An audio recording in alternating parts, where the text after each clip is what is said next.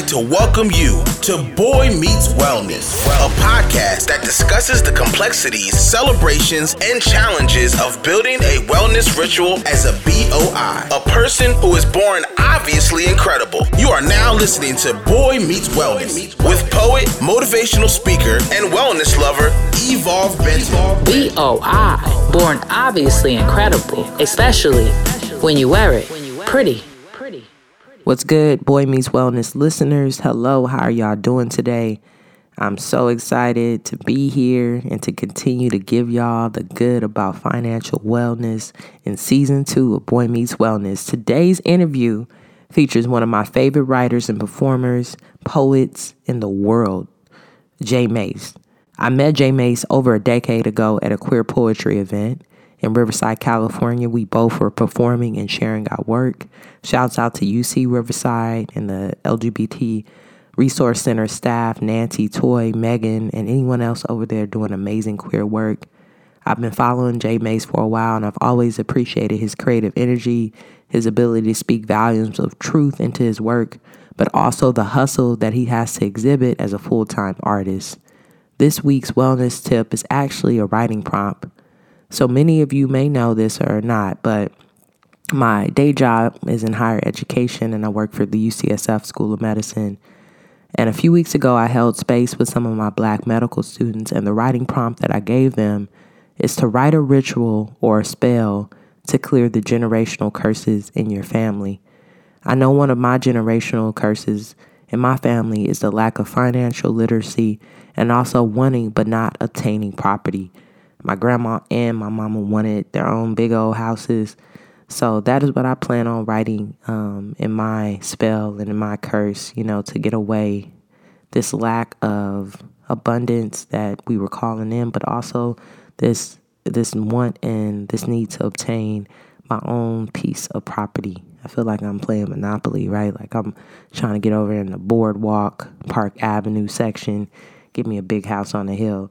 Sometimes keeping a journal and writing spells to clear out the bad is a way to shift our proximity to abundance. Sometimes we have to write it, speak it in our bodies, and actually believe it before it manifests. I actually have a few journals that I really enjoy writing in and we'll include those in the show notes as well so you can check those out and also put those on our resource page. Um, I'm really particular about the journals I write in. I was actually cleaning up um, some of my journals yesterday, and my partner was like, "You got like 25 journals. You need to stick to one."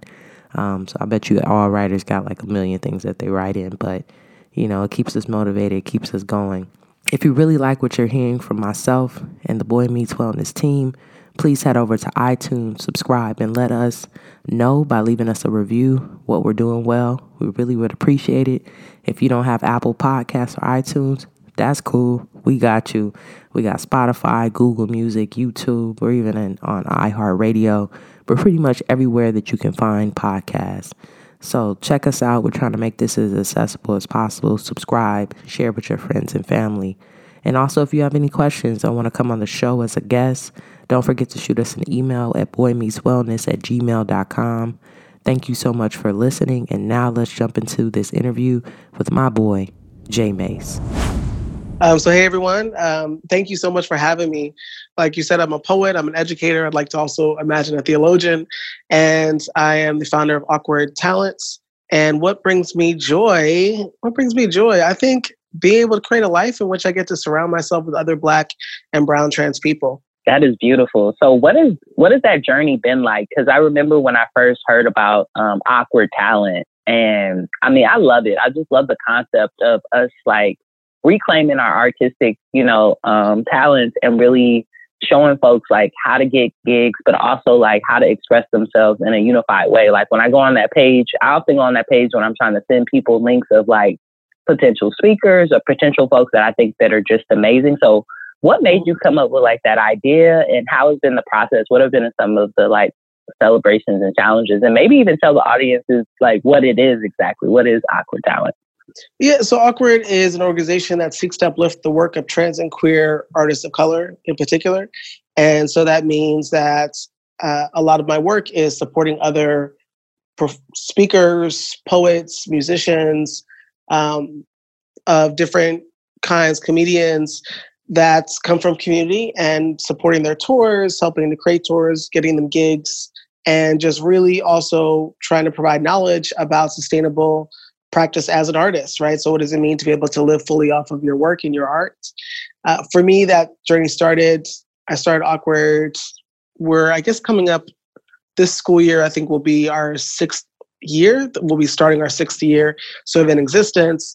And so I started this process by myself being a full time artist and realizing that when I was asking other folks in my community, you know, well, how are y'all surviving off your gigs? Like I'm getting lots of racist stuff back from from places I'm reaching out to. I'm like, you know, people are saying things like, oh, you're a black artist, like, well, our Black History Month is full, or you're trans. We had a trans person of color speak two years ago, so we don't need you to come, or all these different things in which people were assuming that my work was a flavor of the month instead of like if it's well written in February, it's certainly well written in March. It's certainly well written in October. It's certainly well written all year round. And so when I was asking people, even elders that were doing poetry longer than I've been doing, you know, what's sort of been going on for them as far as their sustainability, it seemed that there needed to be more resources in the ways that people support each other and create our own networks. So that sort of for me was me creating a network of artists that can support each other and uplift our work.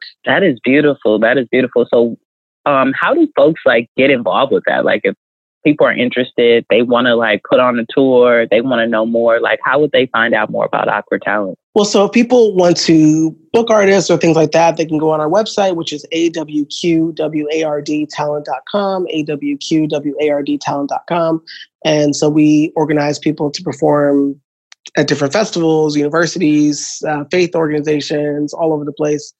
Uh, as far as like people joining awQward, so what happens is, you know, we're a small team, so it's really about being able. So we have a crew of people that are sort of just kind of come in as some newer folks to the team, as well as um, people that I've seen over the years. You know, so it's myself and the team sort of deciding, okay, well, we've seen people that we like and support and and know how to talk about their work uh, that you know, we can kind of we try to add a couple new people every year or something like that.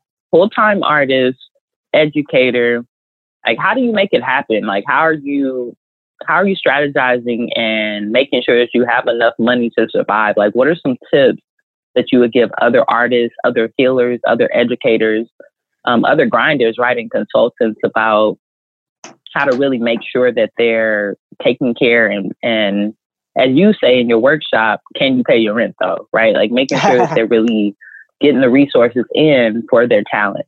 Yeah. So as you're sort of saying, you know, there's this ongoing workshop I've had the blessing of doing, um, which happens and has happened in a bunch of different places. And I'll be doing an online session of it, which is, but can I pay my rent though? And there's a few different major tips that I would say for people, you know, that we can kind of stretch out to a much, much longer conversation, which is why the workshop exists. But so one of the basic things and the most, most basic things is oftentimes people are waiting for someone else to discover their work and to tell them that it's important, right? And so what I mean by that is I'll interact with people like I was having this conversation with an artist a few weeks ago. And you know, it was, you know, it was in preparation for Pride Month and all the stuff. And she's a queer artist. And I was like, oh, you know, I'm really excited to see your work. Uh, do you have any bookings for Pride that I can come see? Or, you know, what's sort of going on for you?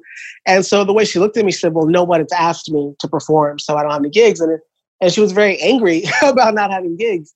And I said, oh, well, I'm, I'm sorry that you don't have anything lined up. You know, are there places that you've asked and they've just declined you or like what sort of, I said, oh, well, you know, people just usually ask, right? And so I think a lot of people, when I ask them, well, how are you getting gigs? They're like, well, you know, it's by word of mouth that's cool, you know, in a world of if you only want one gig a year or a handful of gigs a year, um, you will not be able to make a full time living if you are constantly just waiting for word of mouth, right? Because even word of mouth is in cycles, right? Um, and so having a regular ongoing process in which you're doing outreach and understanding that as wonderful and talented as you are, there are 8 billion people on this planet.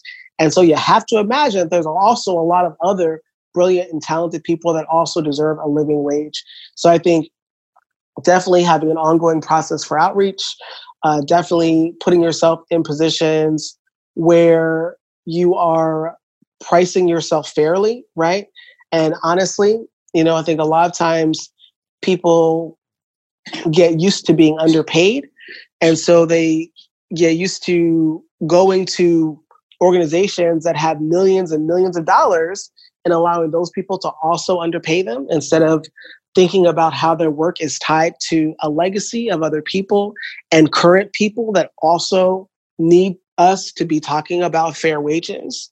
Um, yeah, but those are just the top two things that kind of that to me I think shift the ways that people typically are able to see themselves living full time. That is so real. I mean, I'm still as as an artist, as a consultant, really, really still struggling with that. Recently, I got an offer to do a panel, right, um, mm-hmm. for LGBT, I guess, Pride Month.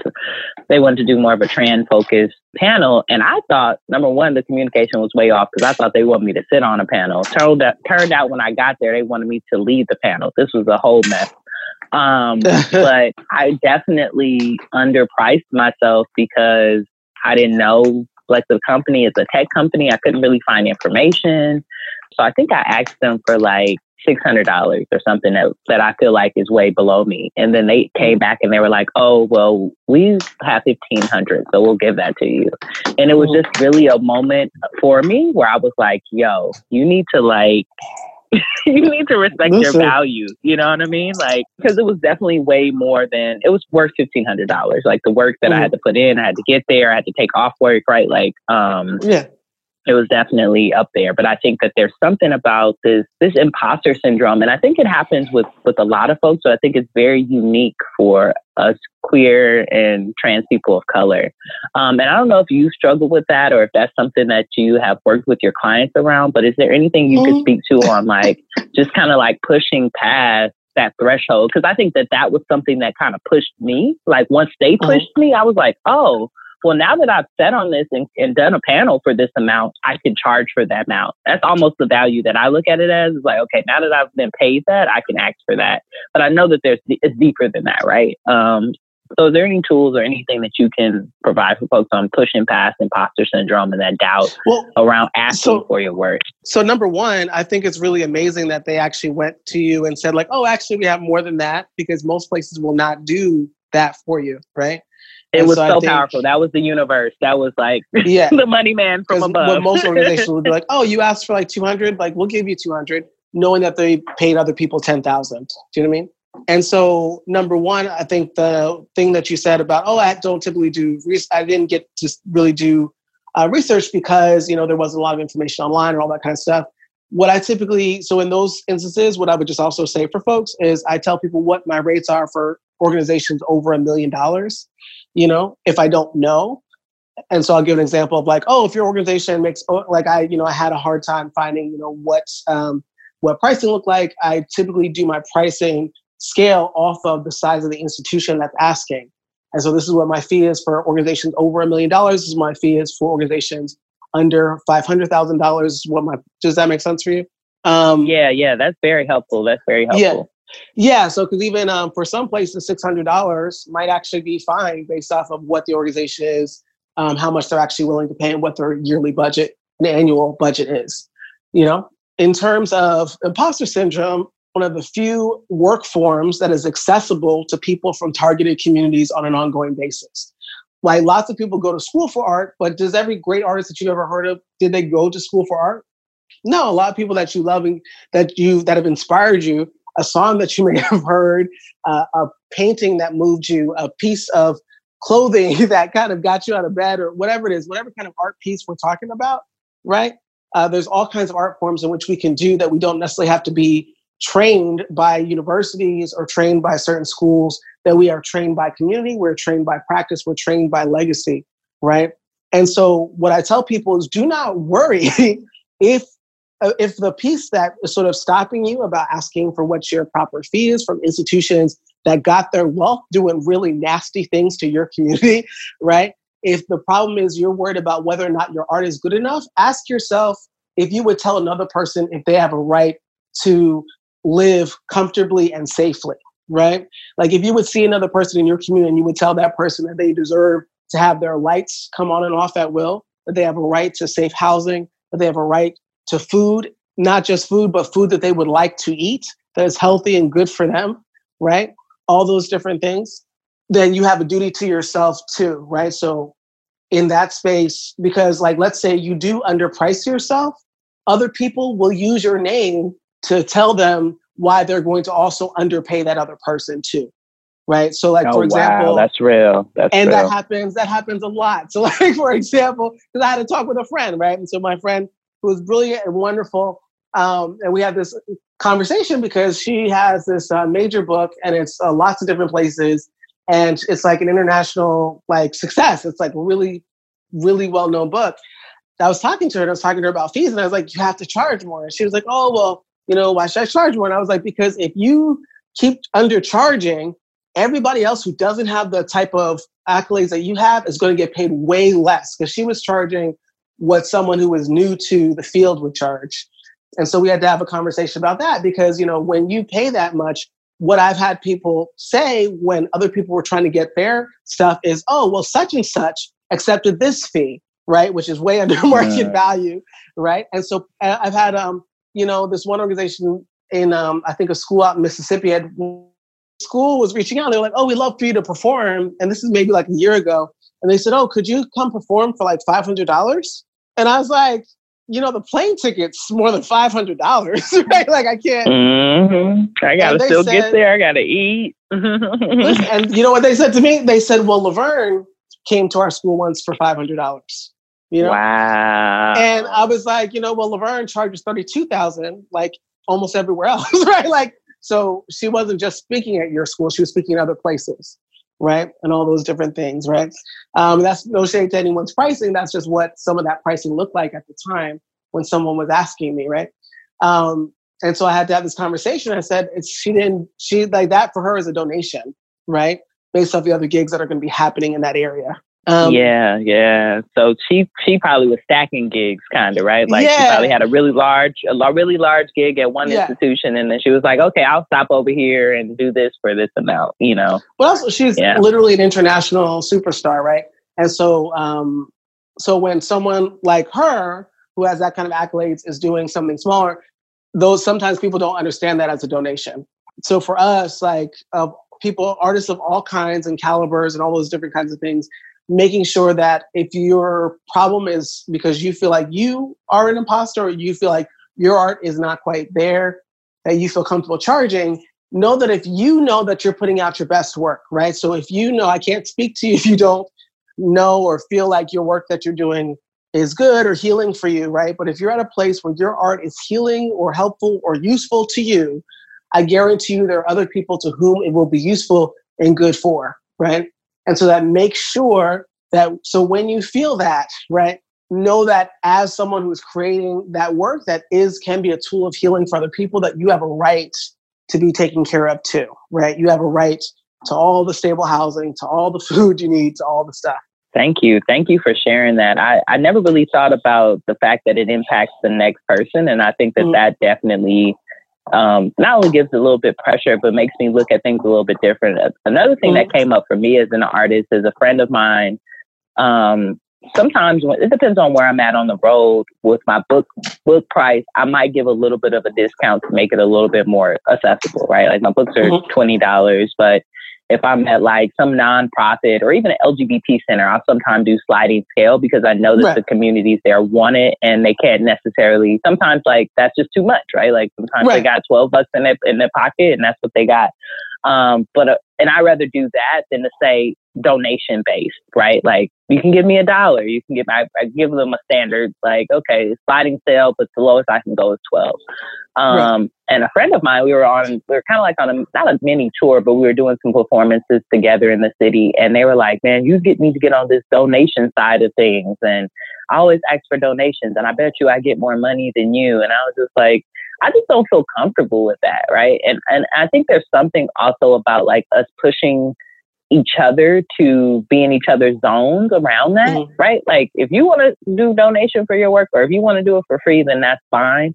Um, but also looking at how it like not devalues, but pushes the community farther away from getting what we really deserve. You know, so I like that. I like that aspect of it. Because one thing that kind of came up for you when you were saying that is like if you can afford to do donations, like you know, like that's because again that that relies on some very specific things. Because I there's so many different ways in which some of the finances of that could work out. As, and I think as you're sharing that, you know, a lot of people can't necessarily afford to do that if there's not a cap on certain things you know, in order for yeah, like survive. it has to be a. It's kind of like a privilege that comes with being able to do that, right? Like I feel yeah. like personally, um, as and my book's been out for a year. This person has had a couple of books, so I think there's also that. And then I also think that they kind of they have a a tone about their work about being this like surviving artist and you know what I mean? Like just any donation, just the spill that they give is very different than the way that I show up as an artist. Like I'm very transparent, transparent about already working a nine to five. You know what I mean? Like I wouldn't necessarily feel comfortable saying that, knowing that it's not true, right? Like they're talking about like this is my last livelihood. This will get me something to eat. You know what I mean? Really using it in that model which I think can work. But then I'm like, actually, I think you should be selling your book for full price if that is really your situation, right? Like, I don't think you should be saying, give me $5 for this book that really cost you whatever to print, right? Like, right. Um, making sure you're making that.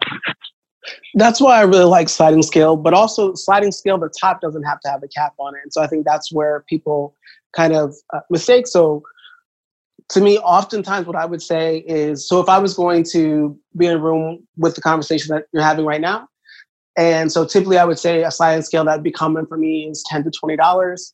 Um, there are sometimes in places I tell people like, oh, you know, if you make, you know, over, if we're in a city like, and you make over 75K, you know, a year, you know, I would ask that you pay the full pricing for this. You know, if you have the capacity to do more than that, right? Like you are welcome to do that. If you cannot pay that much and that's not know, you're making way under that, then I would ask, you know, in the least like for people to do um, ten dollars or things like that. There's some moments in which I have the capacity as an artist to do a couple free things, like, and I don't necessarily announce that, but I will in different places. I usually try at each gig to give out at least one free book or something like that. I don't necessarily announce that from stage or something like that. But if I, you know, if I'm if I'm seeing a space in which someone really is resonating with the work, but really also doesn't have it, you know, I can I can be flexible. But I think also allowing people to show up that have that higher cap and holding those people accountable to say like, oh no, you have the opportunity, right, to to to make up for the funds, right, that you have that many communities don't have access to. And so I would definitely not suggest that people go too far below because if you tell people too far below, they'll meet you there, even if they have more money to give. Yeah, it's so true. And numbers really do affect the way people, the way that you say it affects what people think about giving. Because I was recently at a gig and I told them, you know, um, I'm doing, you know, I'm it could be sliding scale, but you know, I usually don't go under twelve dollars. And then I didn't say what the price was, right? Like I didn't say twenty, I didn't say twenty five as far as the max. Some people gave me thirty, a couple mm-hmm. people gave me fifty dollars, right? Um, and then a couple of the youth that were there were like, "Yo, like I only have like maybe like five bucks. And I was like, that's fine, cool. I'll sign it for you. But I already knew that those other folks, right, had made up for that in a very big way. So I think like sometimes when you don't give people a, a cap, they'll right. base it off of like, you know, okay, well, shoot, I looked this up for 20, but I'm going to give you $50 because I really enjoyed right. it and I want to help out. Right. So there's so many interesting ways about it. So as far as let's, let's jump into book writing, right? Like, mm. I think that's what we're talking about now in product, right? Like what I really have been enjoying and seeing from you is like, yeah, you you dropped a book, but then you also have like some pillows, you have some mugs. Like, what is the importance of um, merchandise and beyond? You know, that passive income when it comes to an artist beyond just the the stage time and and this gigs. Like, how is that played into your financing structure? Mm-hmm. Well, I think even just like what you shared just now, that anecdote about someone giving you fifty dollars because you know you didn't put a cap on something but also that they enjoyed your work so they wanted to to buy part of your work but also they were pouring into you right? And so the piece that people don't get about merchandise is it's not just like there are people that will buy your book and some people will read it that same night. There are some people that buy your book and will not read it right? Like not because of being shady or anything like that but because someone bought your book some people bought your book because they're really voracious readers and they really connect with seeing text some people were just so thrilled by your performance that they just want to be a part of anything that helps sustain you, right? And so that's where people miss is that people, you know, only have um, one way for people to access them, right?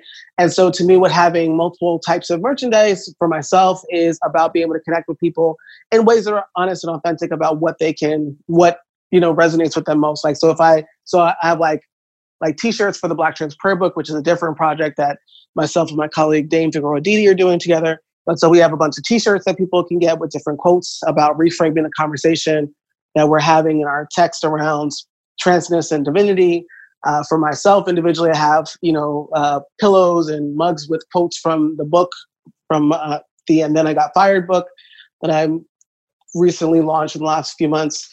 You know, and so I think that every artist needs to have multiple tiers in which people can buy into your work, right? Because again, it's not sometimes it's about the merch being cool and stuff like that, but they're really buying it because they're invested in you, right? Or they're invested in uh, this messaging that you have, they're invested in your persona, they're invested in your craft, all those different types of things.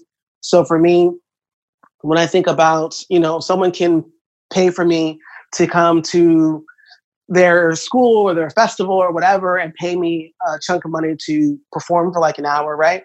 Not everybody has that out the gate, right? That's, you know, that would be ridiculous to to assume that every single person that loves my work also has the money to necessarily come out of pocket to pay for my piece in that way. But could they pay for a small book? Yeah, they could pay for that, right?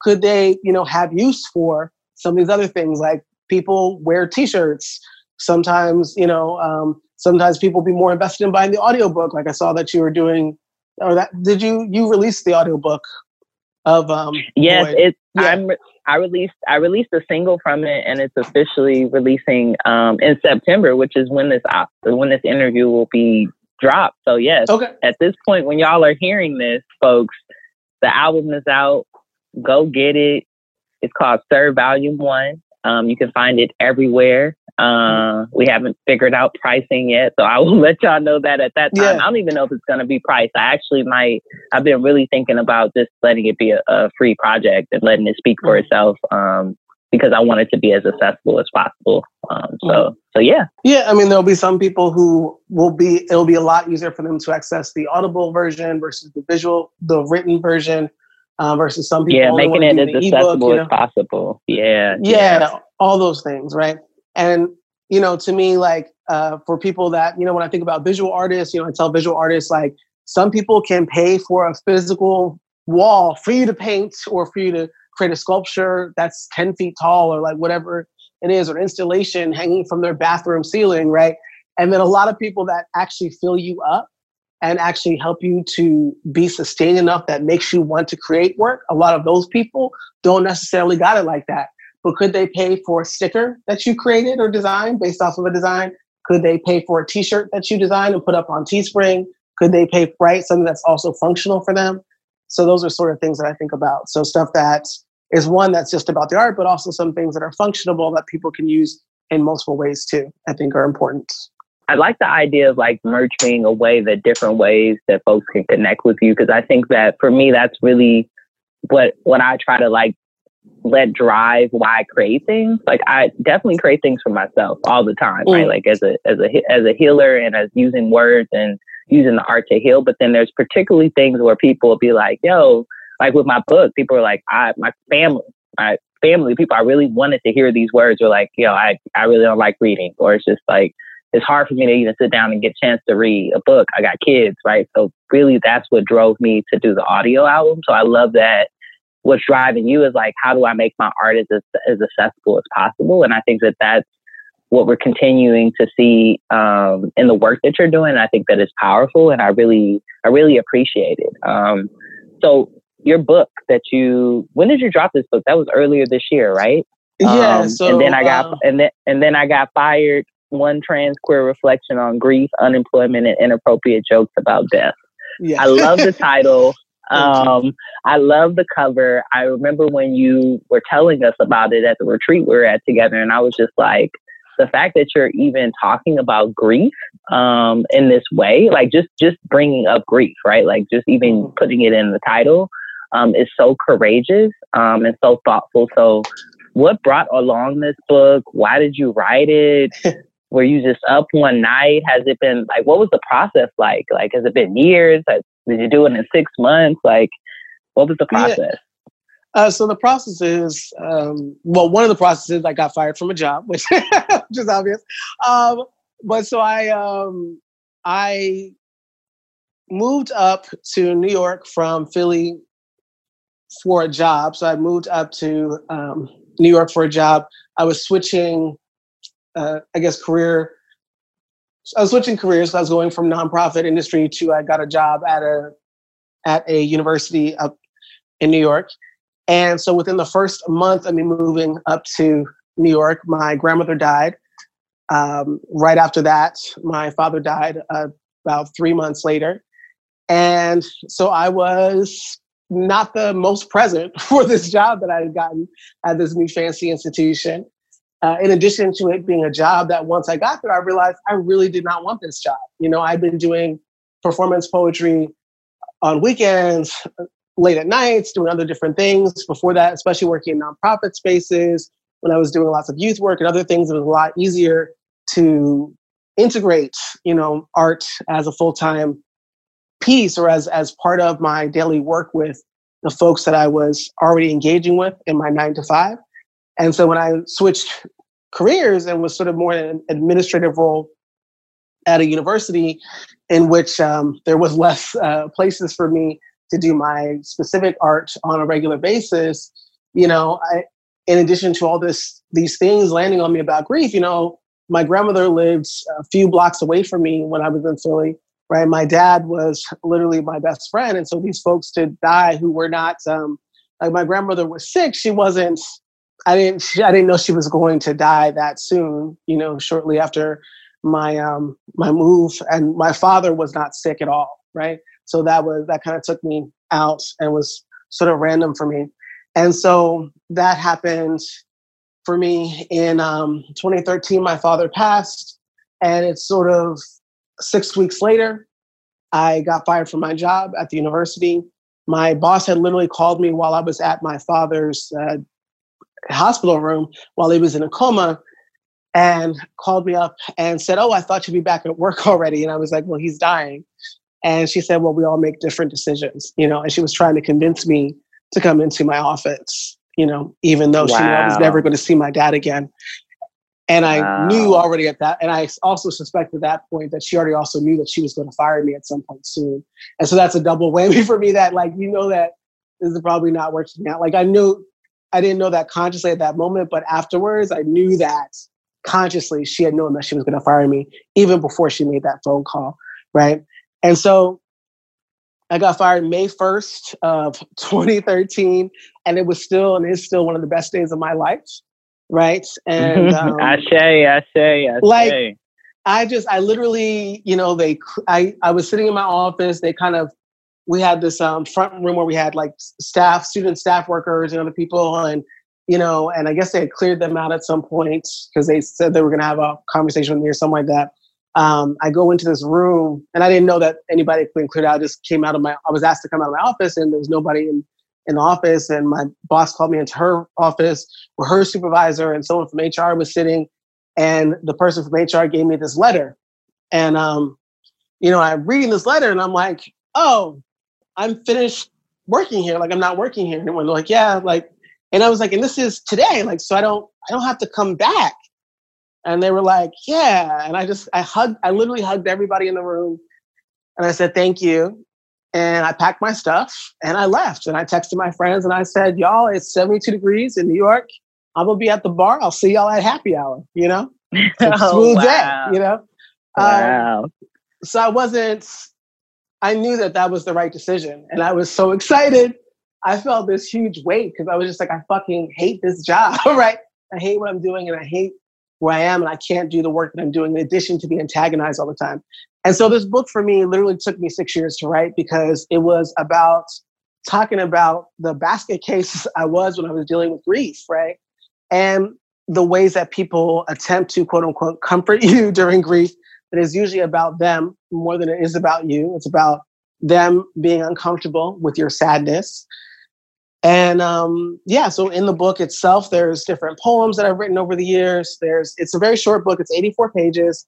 Um, some of it's also uh, places for people to write in their own sort of grief tool stuff, right? So it's an interactive book. There's some random blessings to trans people throughout it, you know, that appear on a few of the pages, as well as some just some different tools for all people dealing with grief. And so it's uh, for me, it kind of works the way my brain does, in that it's it's sort of like going through a little workshop. You know, there's even some tools like when I talk about you know getting fired from my job. You know, there's a little worksheet for people who are artists looking to be full time. So it kind of has the full experience of what was it like in my brain when I was getting fired from a job at that point. Wow, wow. I did not know the history of this book and I'm so excited that I have it. Um man, thank you so much. I I you know, the top of this year my grandmother passed away and then the mm. same week my stepmother passed away. Um mm. and I was going into a new job. Isn't this wild? Um literally I got the job that week, got all those calls that week, but I'm really thankful that I've had like a team that has been supportive with my grief um, mm-hmm. and really has pushed me even my supervisor has pushed me even to take even though I'm new, right? Like I'm new, not new to the company, but new to the position to make sure I'm spending time with my dad because you know he's really yeah. grieving. This is his, this is the second partner that he lost because we lost my mother about ten years ago. Um, so he's like double double widowing, but really has pushed me like mm. you know make sure are you going back to LA? When you going back to see your dad? Is your dad coming up? Like really checking mm. in um, and making sure my whole self is together because I know that that's not like I tell her all the time, you're not a normal supervisor. you know what I mean? Yeah. Like you're not a normal, like your care for us as individuals is, is beyond, right? What I normally mm. see, especially in the field of higher education. So Listen. thank you for sharing that about the book. Um, I would love if you're down to maybe, maybe read a poem out of there to share with the audience. Would you be cool with that? Yeah. And so this is, um, the my favorite poem in the book, and it's one of the first pieces that happens. Um, and this is the newest piece that actually exists in this book because everything else I would say I had written, and I think maybe I was just waiting on this poem to happen before I felt comfortable sending it out. Um, but this poem is called Zone of Rarity, and um, yeah, I'll just get into it. True story. The other day, I dreamt I was cuddling with a human-sized platypus. I stroked its beak and its tail I wrapped my arms around it and it made a sound I did not recognize. But that sound felt a lot like joy and calm and loyalty. I hear that's what some people call love. And maybe I didn't know what love sounded like until that moment, but that's not surprising to me. Because survivors are like that. We're used to mistaking chaos for love. We've been trained to call our very realities things that they are not. So this clarity in my spirit was new. I woke up all rejuvenated and wanted to know everything about the love of my dreams. So I read every encyclopedia entry, every Wikipedia article, listening to every TED talk I could find about the platypus, but they all described it the same way. Said that it was weird and strange that it had the bill of a duck and the tail of a beaver. But how strange does that sound to the platypus? That she could be saying it as the tail of a creature it's never even shared the same continent with? It's like if it has the bill of a platypus and the tail of a platypus and poison spurs in its feet like a platypus, it is probably not a duck. It's like calling it a thing a thing it is not. It's like when colonizers that called themselves scientists landed on what was once a black continent we now call Australia. You know, when they first saw the platypus, they thought it was a joke that someone was playing a trick. They thought someone actually wasted their day gluing bills onto the face of the rats so they tried to remove the bill from the face of the platypus and subsequently killed a lot of platypuses that way, trying to uncover the joke.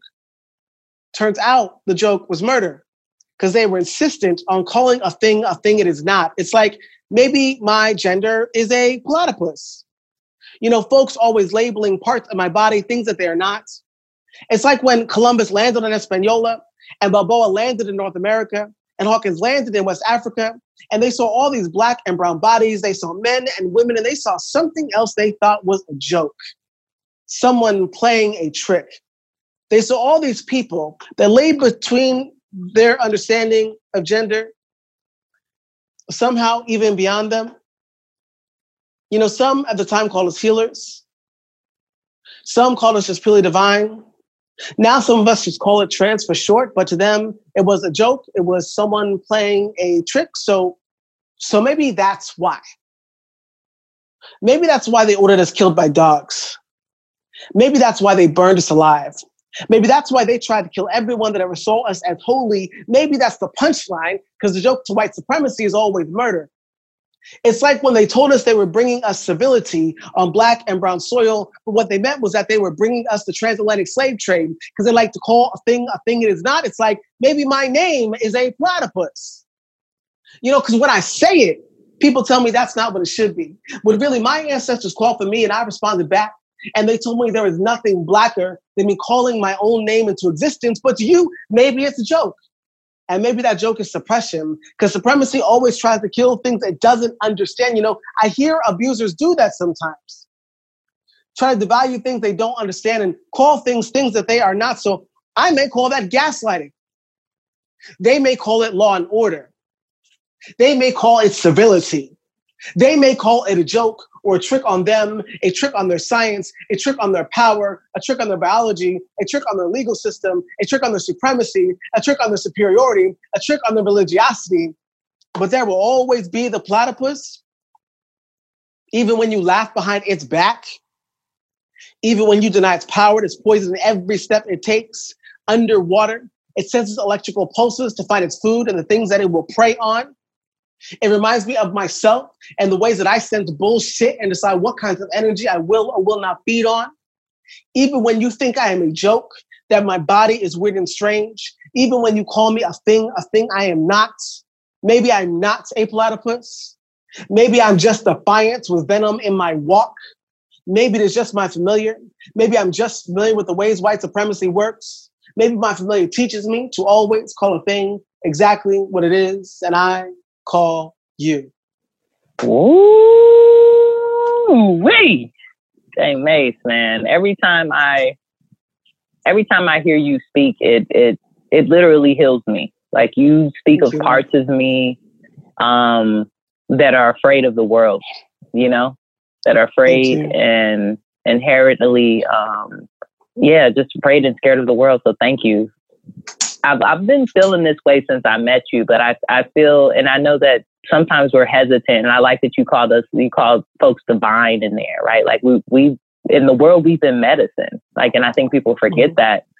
Um, but what are what are the ways that you have utilized this to heal? Because I know for me, um, you know, my writing definitely my book was healing, but I think any writing that I do about my ancestors, um, it's almost like a a download I get from them of affirmation that I'm living mm-hmm. my journey in the way that I'm supposed to, because a lot of times the world doesn't say that, right? So I have to yeah. do a lot of internal processing and prayer and meditation to make sure that the journey I'm on is connected to a deeper meaning um, because yeah. I know that the world can't see that. They can't see that journey. I almost feel like, you know, like Wizard of Oz, like that yellow brick road, but it's invisible. it's like something yeah. that I only see.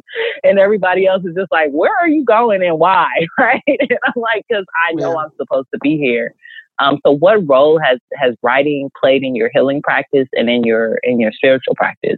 I mean, I think writing for me, writing allows me to tell the truth about the world and what's happening, right? And so even in that piece, like that to me is a piece that took a long, a lot of research, a lot of time to kind of sit with and actually think about, you know, because I literally woke up being obsessed with this um, creature and being like, why am I so obsessed with this creature? Like, what is it about this that is really drawing me to it?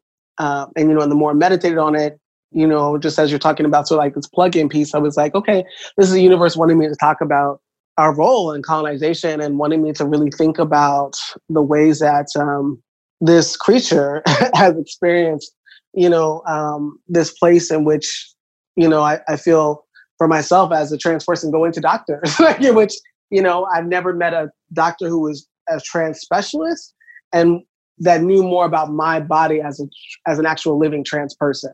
Like I've met a couple trans doctors and one that I've actually gotten to interact with, you know, um, as a as a care provider, but largely that even you know as um, as trans people, we engage with people who are experts on us that are cis people and know nothing. You know, um, and so for me, it allows me to so writing allows me to communicate a history to people that you know I often experience as um, as an edu- as the educator part of me that does a lot of trainings and workshops with people and sits with people in all kinds of places I get so many people that are way too forgiving of themselves for violence that they're still doing.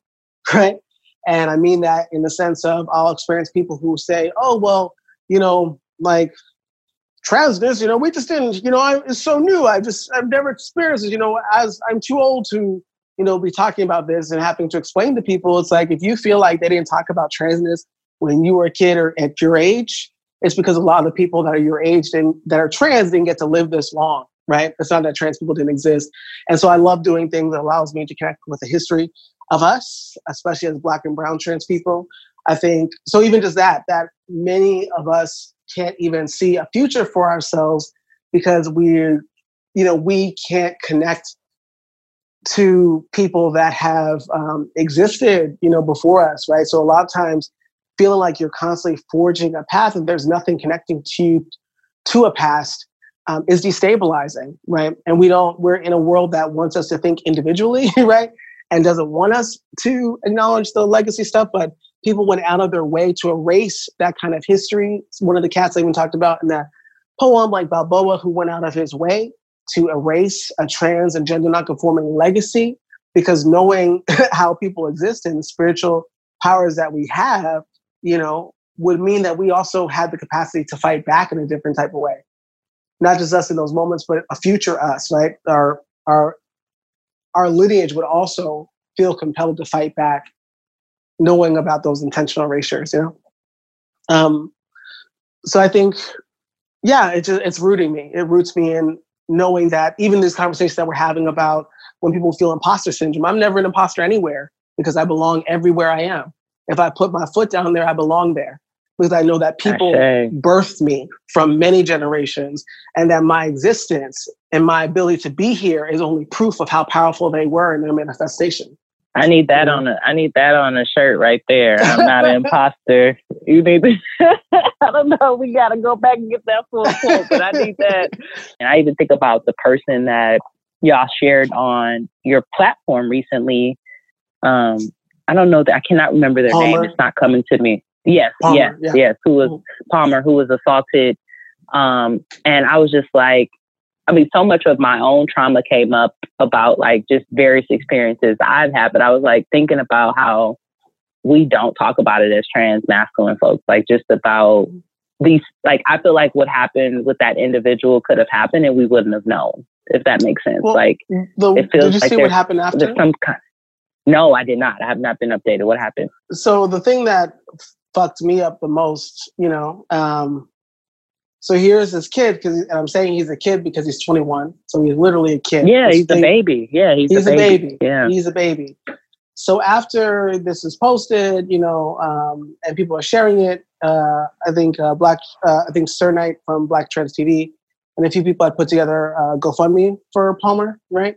which mm-hmm. is um, you know, so Sir Knight um, knows Palmer, I think, in life, you know. Um, and yeah, mm-hmm. and so the GoFundMe was like for ten thousand dollars for relocation for Palmer, right?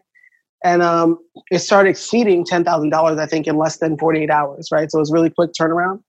And so oh, wow. Palmer, who was like coming out of the hospital, was like, "Oh my goodness! Like, thank y'all so much!" Like, because also anyone that knows that you're contributing past the amount that was desired, right? That you're contributing to whatever else that person needs, right? Like or just that they're healing or whatever, right? So you're just contributing to the person, right? And their autonomy, right?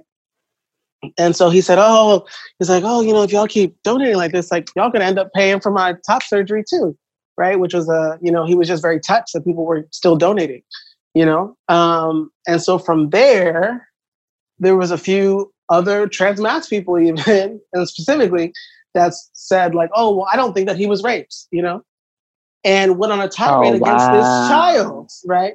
Um, to the point that I wow. saw Tea Time even, like Tea Time Network, like posted something and was like, oh, like some trans mass people are saying that they don't think that he was raped. Like, what do y'all think? Posing it as a fucking question. Wow. Like, what the fuck is wrong with y'all? Like, what the fuck is actually wrong with y'all? Right? And oh so then, goodness so initially, like I don't know how what his following was like before all this happened, but his following went up by like at least fifteen thousand people, like in the course of forty eight hours of people knowing about this assault that happened to him, right? And so it's like so he's getting a lot more attention than he's typically used to getting, right? Um, and people are, you know, um, some people were like just trolling him, you know, and so it's just like this kid got assaulted in a very fuck and like just you know all you know got drugs got you know all the stuff you know and finding out all the stuff about the person that you know had assaulted him and and is having to deal with that um having to deal you know um and uh, it's just so that stuff like the ways in which as masculine centered people um even in community will get blamed for stuff that happens to us right mm-hmm. like when i'm thinking about exactly. you know yeah, because when I think about DV in my life, like people told me I should have, you know, fought back harder or did something, or you know, was um, like I'm making drama. It's like I'm not making drama. Your friend is violent, right? this person that y'all, you know, protect is violent and terrible. But you know, okay, I'm causing problems for being someone who's honest about experiencing violence. Yeah, exactly. And then this level of like you're being sensitive or it's not that serious, right? Like, yeah. um, yeah, it's, it's a very interesting tone. So that's definitely some of the the work I'm interested in exploring in my next level of like healing. Like, I, I really see, I've seen myself in the future doing some type of healing retreat in spaces um, with with more trans masculine folks. But I think that I'm I'm kind of tired of the spaces that are just anchored in masculinity is wrong and problematic. Um, mm-hmm. I feel like I'm over that. Like, okay, yeah, we know that there's some toxic aspects of it. Cool. Um, but what do we do to really heal each other and to have some type of communal space where we're able to really be vulnerable and support one another um, and to be honest about our experiences? Because I think the other thing is that some people have experienced trauma, and when these things come up, in order for them to not deal with their own shit, they'll be like, "You're lying." you're not telling mm-hmm. the truth, right? Because they don't want to sit in their own right. their own mess of, of the experiences right. that they've had or acknowledge right. that those experiences were real. So then they're like, nah, if, if, if, yours was real, then that makes mine's real. So none of it could be real, right? Like, no, no. like not at But exactly, exactly. And because it's like, if, you know, and for so many people that, even when I think about people who, um, for people who've also been, I think, um, transitioning socially and medically for a long time, that for some folks, like part of their transition was to come out of some of the uh, that part of their uh, um, their physical transition that largely, of course, it's about gender, and for some, part of it is also about them trying to cast off the places in which they were victimized, right? And not coming to terms with some of mm. that, right? And so, like, if I, you know, so for them coming into masculinity in a certain in a certain type of cis normative way is about them saying that they're making a choice not to be victimized, right? And so that it's not possible for men to be victimized. It's not possible for masculine people to be victimized, right? Because that's part of why I was doing this. Do you know what I mean? Yeah. So yeah. I hear that a lot in ways people are talking. It's like T doesn't do that much it doesn't do that. Okay, like mm, I know, right? it's, not, not erasing that whole thing. Oh goodness. Okay, well, I don't want to take up too much of your time, so I want to get into the last part of the show. We okay. are back recording now. I might grab yeah. a, a, few pieces from here, but the last part of the show, and before we jump into it, I would love for you to just let our audience know how they can contact you if they want to bring you to audience to, to, to the audience, if they want to bring you to campus, if they want to bring you to their organization, if they want to bring you on Ellen, right? We don't know who's going to be hearing this. Listen, listen, um, listen. I'm trying to manifest, you know, I'm always trying to manifest the greatness, right? Like, because if you're seen, then and you're doing the work, then that creates a path for not only me but the folks behind me. Um, and I know that you value our community enough where um, you're going to do that to you're going to represent, right? You're going to represent well. Most so, definitely. what are ways folks can can get connected to you? Um, and then we'll jump into our next segment, which is called Boy Talk and Hop.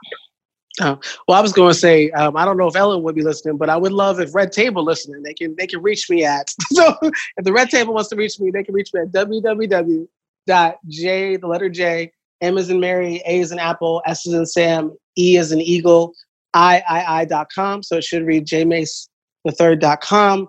Um, yeah, or you can follow me on Instagram at a uh, at I'm saying a at the letter J letter M A S E I I I.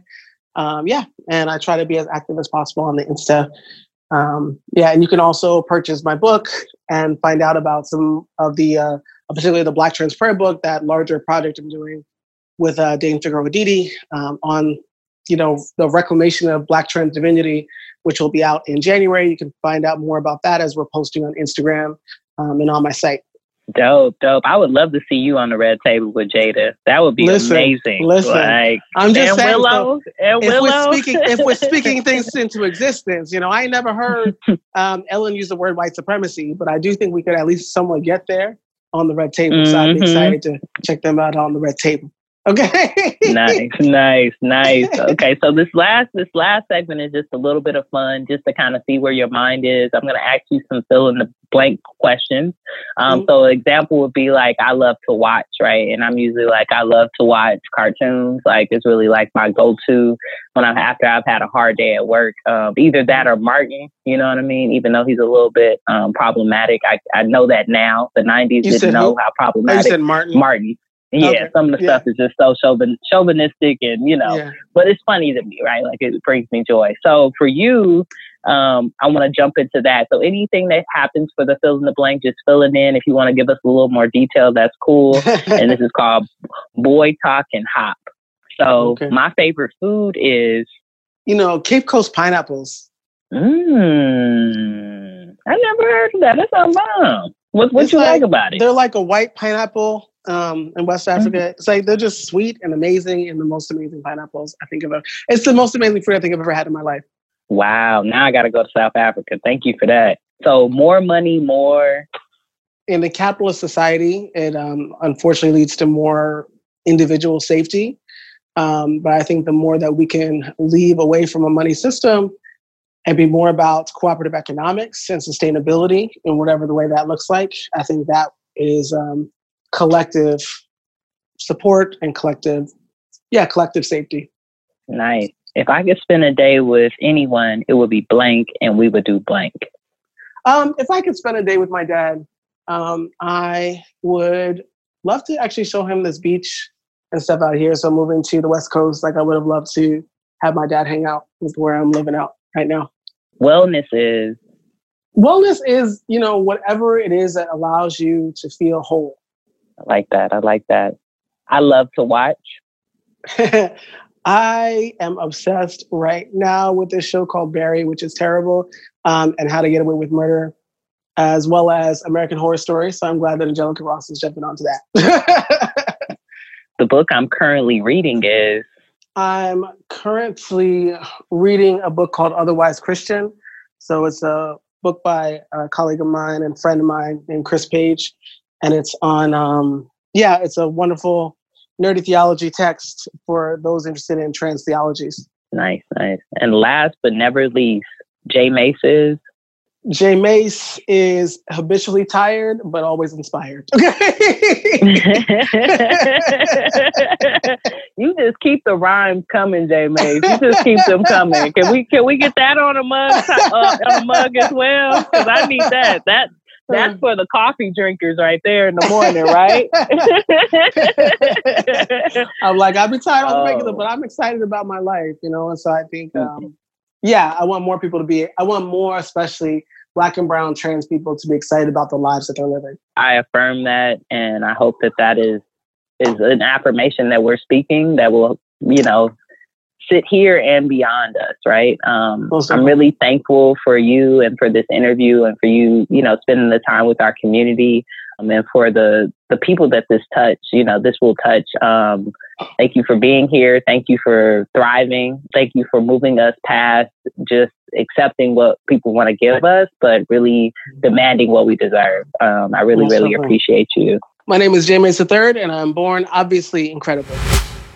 Thanks for listening to BOI Meets Wellness. Stay connected on and off the show by following us online at BOI Meets Wellness. That's boy with an I. Until next time, go be incredible.